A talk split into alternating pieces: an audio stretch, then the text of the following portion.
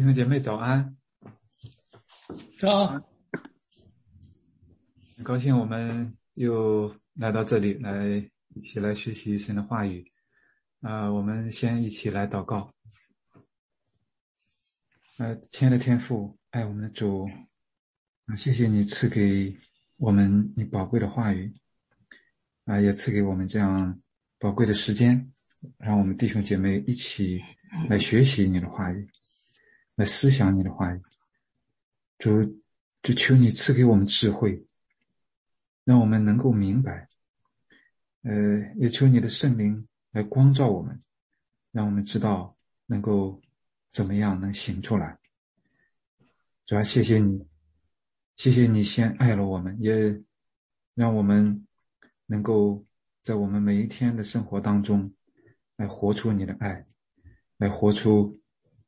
你照我们所当有的样式，我们感谢赞美你，主求你亲自的和我们同在，借着你的话语来向我们说话。我们感谢主，祷告祈求是奉主耶稣基督的名，阿门。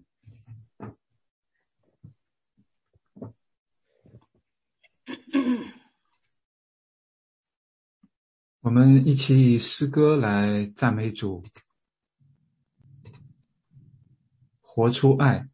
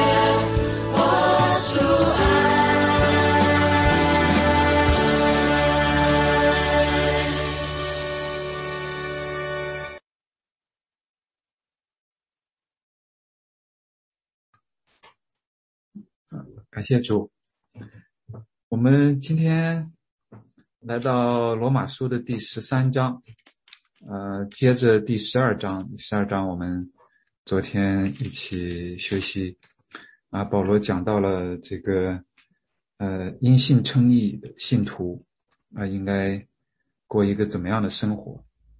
呃，讲到了在教会里面成为一体，也讲到了在生活里面。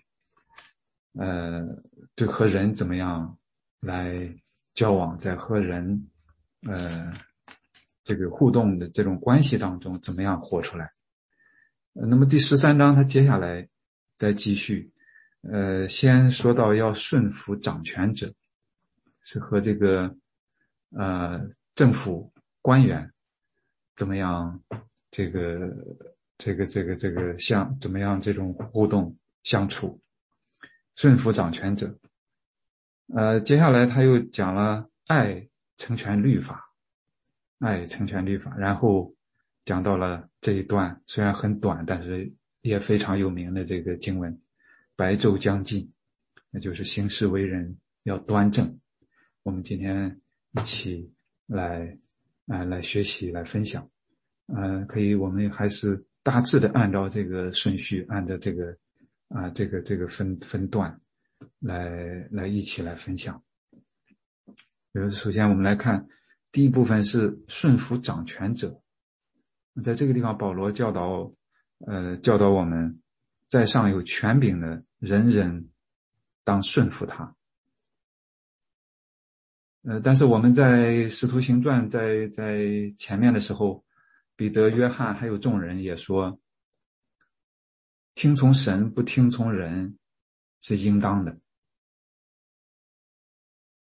那就是我们后世的基督徒应该怎么样做呢？到底对在上的这个政权、政府官员是顺服呢，还是不听从呢？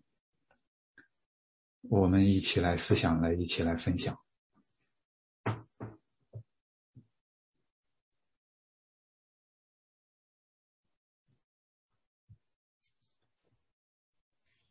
啊，我正好有一个例子跟大家分享一下啊。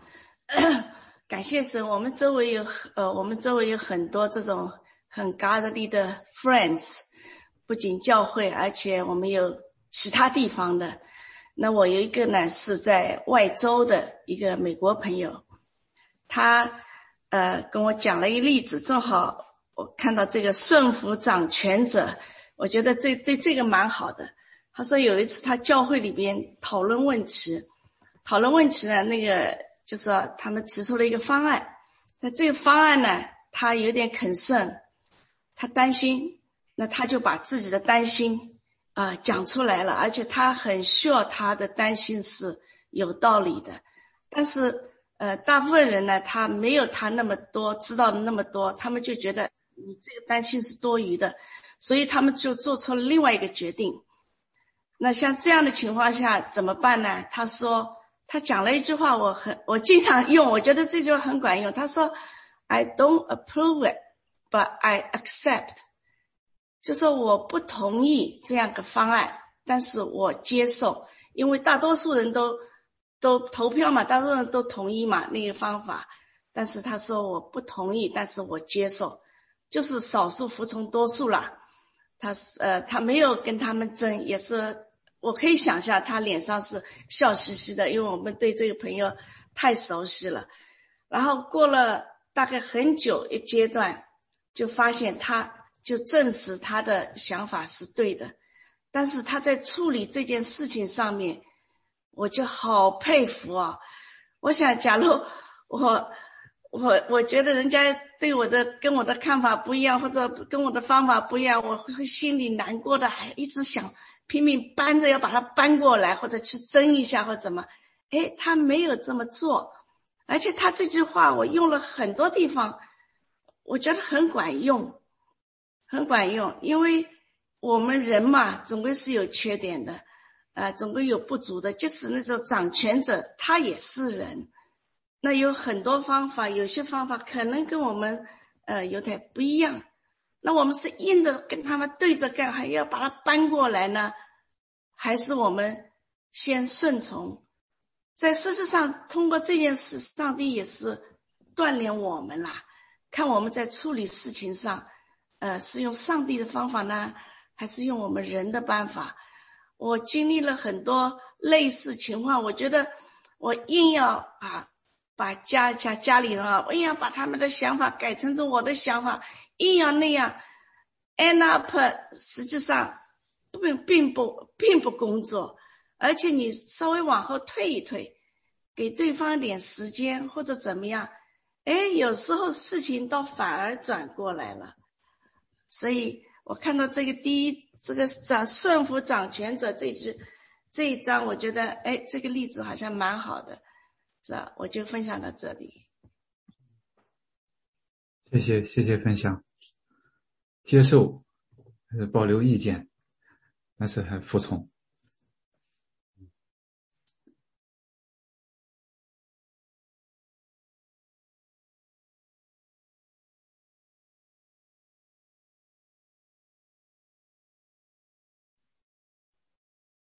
如果面对一些政权，这个让人非常难以忍受，怎么办呢？比如说，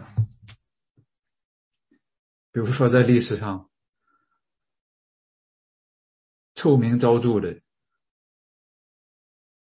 这样的邪恶的政政权，那怎么办呢？基督徒是是听我要如果是这个呃直白一点讲，是是听保罗的还是听彼得的呢？比如说希特勒那个时候，那圣经里面两处都有，基督徒应该应该应该怎么样行？怎么样来来看待这个圣经在不同的地方的教导？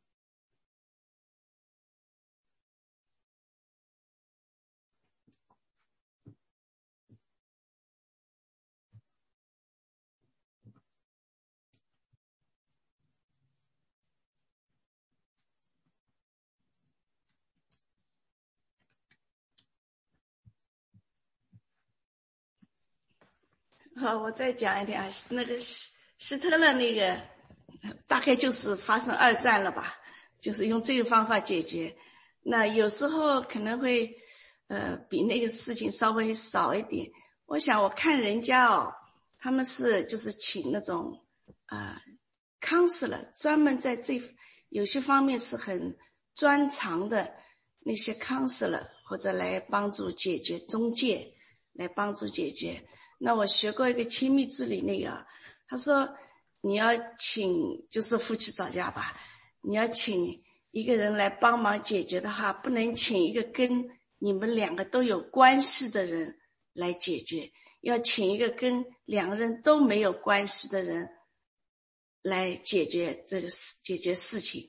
那这就是好像美国蛮蛮常用的那种 psychology 啊。啊，康斯啦那些，但是那些人都跟你们两个都没关系的，来解决，呃，来解决之间的那个问题，这个比较相对来说比较好一点，呀，不能有有关系的人来解决，啊，这是我的分享。谢谢，谢谢，谢谢分享。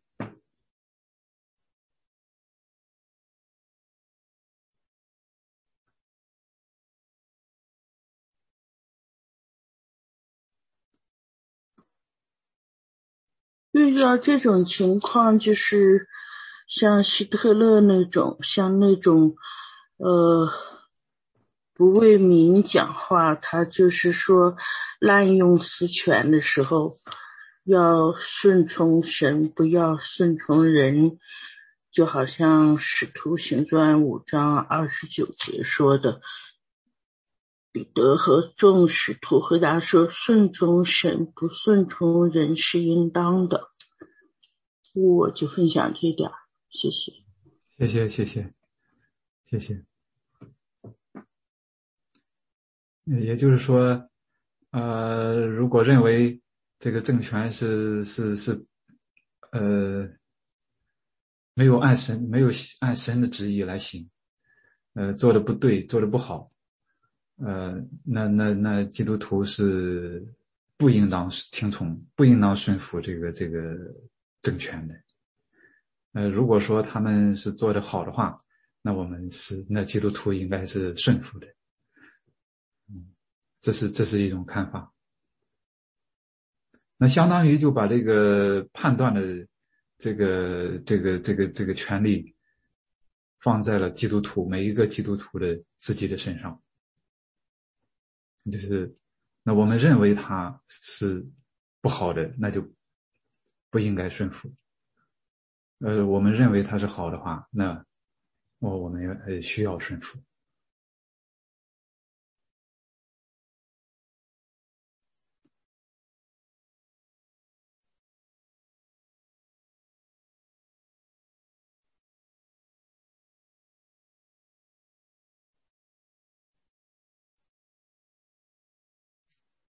对啊，这个地方我就是，嗯，我一看到这个地方呢，我就感觉到，我就想起 前段时间我也跟大家我们一起说过，就说我们在基督徒之间啊，如果我们自己之间呃有纠纷，或者和主外的人之间有纠纷呀、有矛盾啊，那个不可一概而论，那要区分事情的呃纠纷的性性质、矛盾的性质。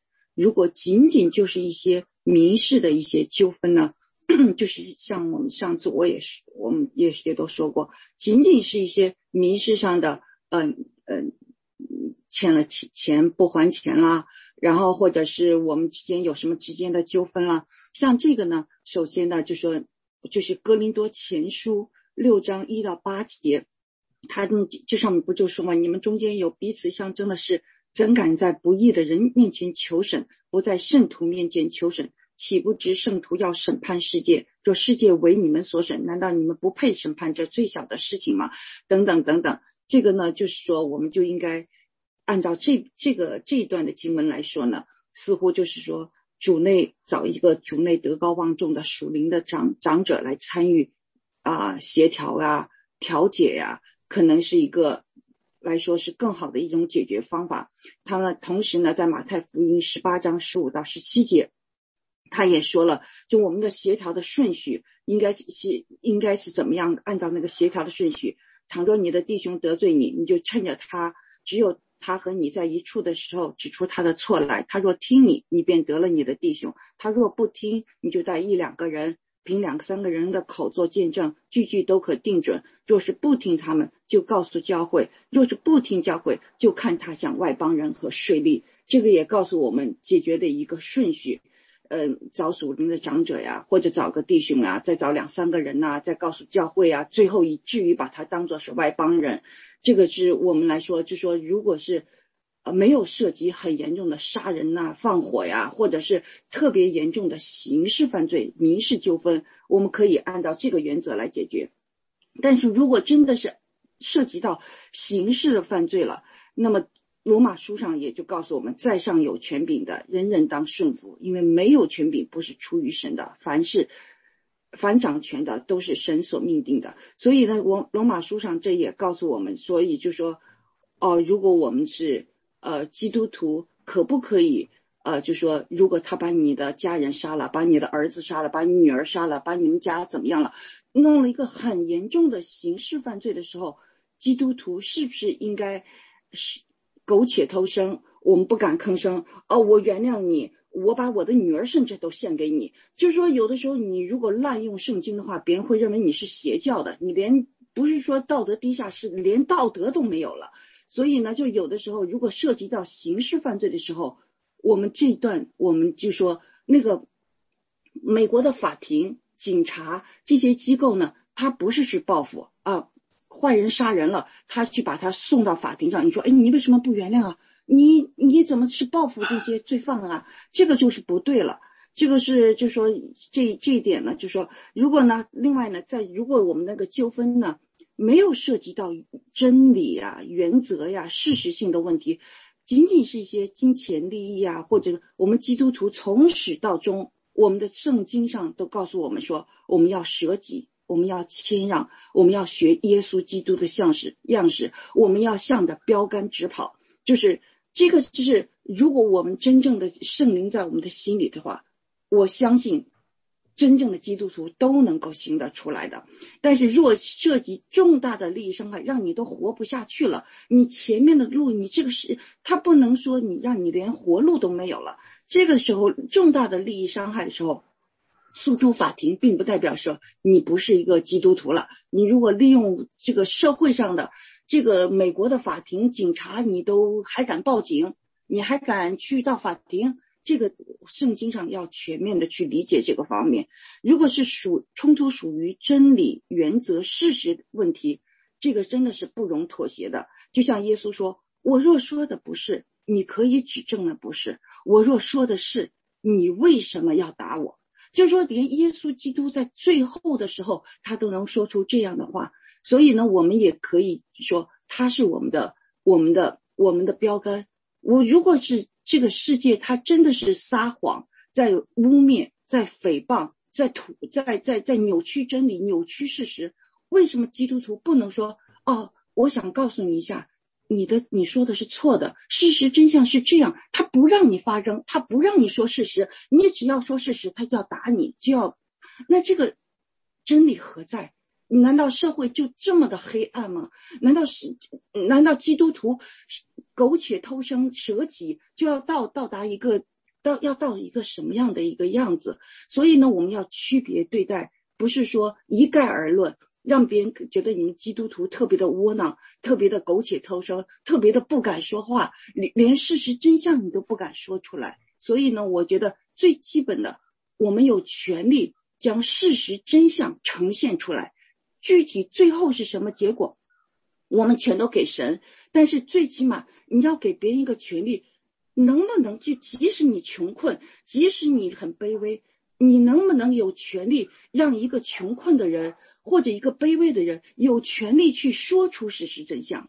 这个这个，我觉得就是我们可以结合整本圣经来看一下，呃，应该怎样处理一些纠纷，怎么样去辨别不同性质的纠纷和矛盾，怎么样去处理？嗯。谢谢分享，讲的比较多哈。那个，如果如果是某一种情况，就怎么样来按照哪一段经文，呃，来应用。呃，这是有一个前提条件的，就是给他设定了一个前提条件，然后我们应用某一段经文。这个这个这个，那首先要看这个前提条件的划分，谁来划分这个前提条件？那我们看，那要看，那如果再仔细再查考的话，要看那一段经文里边有没有这样的前提条件。这是从圣经本身，如果你整个的完整的。整全的来看的话，再一个，如果说这个判断的权柄在个人的话，个人如果判断的不对呢？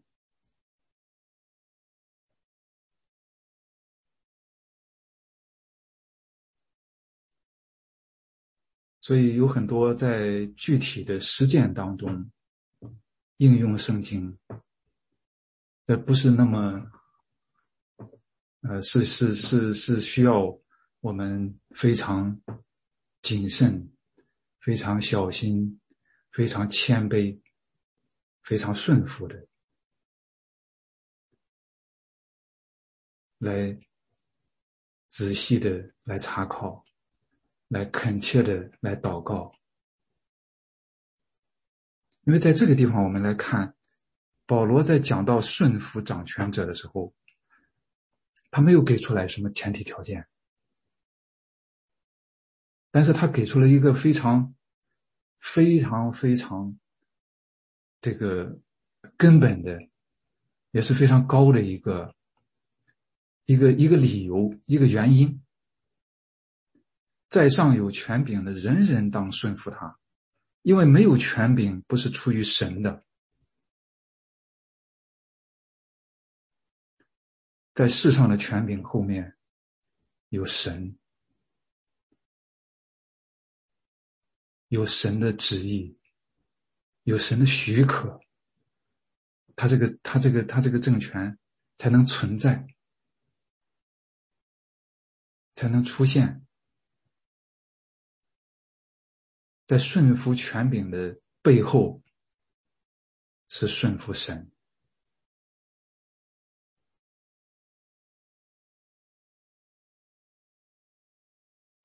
但是，当然，我们也可以再仔细的来看，这个地方他说的是顺服，人人当顺服他。那彼得和约翰还有众人，他们说的，他他用的词是什么呢？听从、顺从神，不顺从人，是应当的，也就是顺服。我们可以体会一下，他是强调着你的一个心态，你的一个态度，听从、顺从，侧重的是一个行动。当然，他们这两个是有这个有重叠、有交叉的，但是我们可以看，我们可以体会一下它的侧重点，它的侧重点。因为这个权柄背后是神，是神，所以我们从形态上、从态度上有要顺服，要顺服。当然，在这个下面，保罗所提到的这个政权，他所行使出来的一些事情，收税。啊，受凉，呃，奖善罚恶，这个是符合神心意的。他在这里讲的是世上的政权所应当有的样式，所应当有的样式。这个是要顺服的，顺服权柄，实际上背后是顺服是这个权柄背后的，是顺服神，从根本上。来顺服。当然，在这个这个使徒行传里边，他禁止去传讲耶稣，这个使徒却没有听从，没有听从。但后来，后来那个事情的发展，也是朝另外一个方向发展。使徒殉道了，大部分。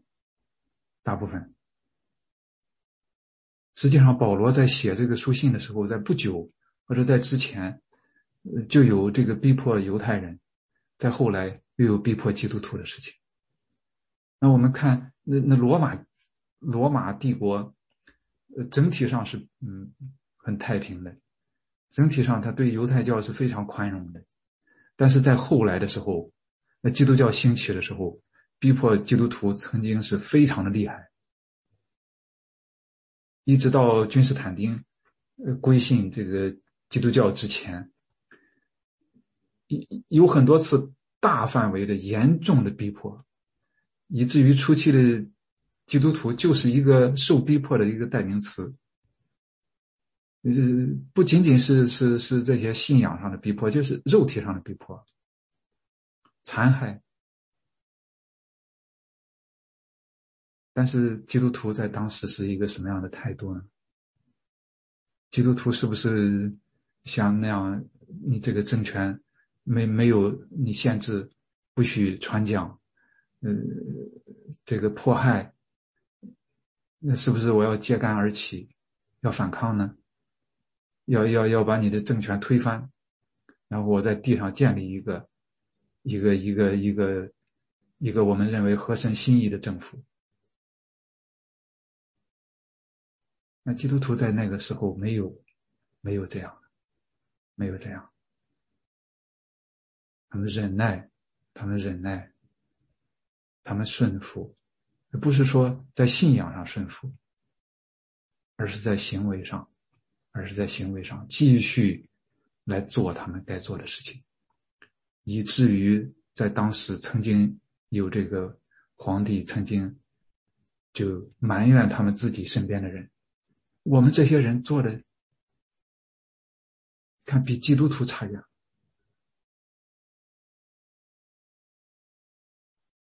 也就是在那样的环境当中，呃，后来包括这个有疫情的时候，基督徒去不顾自己的安危去救，去去去去帮助别人，去救护别人。然后在那样的情况之下，基督教一步一步的发展壮大，兵不血刃。最后经过了，经过了大约二百年，君士坦丁归信，然后基督教成为罗马的国教。当然，这个事情是有两方面的这个这个影响的。但是在那样的环境里面，基督徒坚韧，坚韧下来。所以，真的是，真的是这种这种应用。是需要，是需要我们恳切的来祷告，我们谦卑下来，我们来仔细的来寻求圣灵的带领，来寻求啊神的心意，在面对具体的事情的时候，我们怎么样来行出符合神心意，也符合圣经教导的这样的、这样的、这样的行为。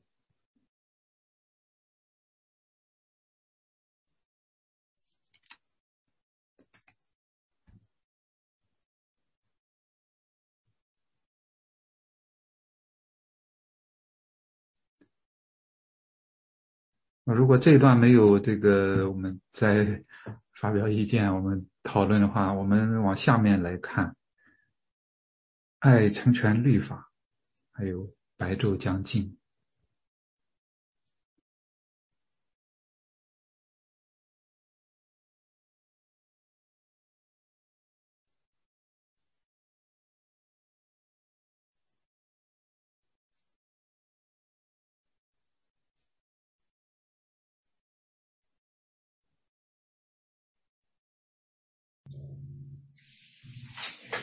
耶稣提醒我们说：“我来不是要废掉律法，我来是要成全律法。”所以保罗也有提出说，律法是无效了，在我们遵循律法不能得救，但是耶稣却说他是来成全律法。所以我们看到说，整个律法的终结就在耶稣基督身上。律法所有的规条、所有的律律典章，耶稣都遵守了，而且他替这个律法里面的审判的咒诅，他承担了。他之所以承担，是因为耶稣以爱来完成这个律法，他舍弃他的生命，目的就是要让人不是因着律法，乃是因着信耶稣基督所成就的。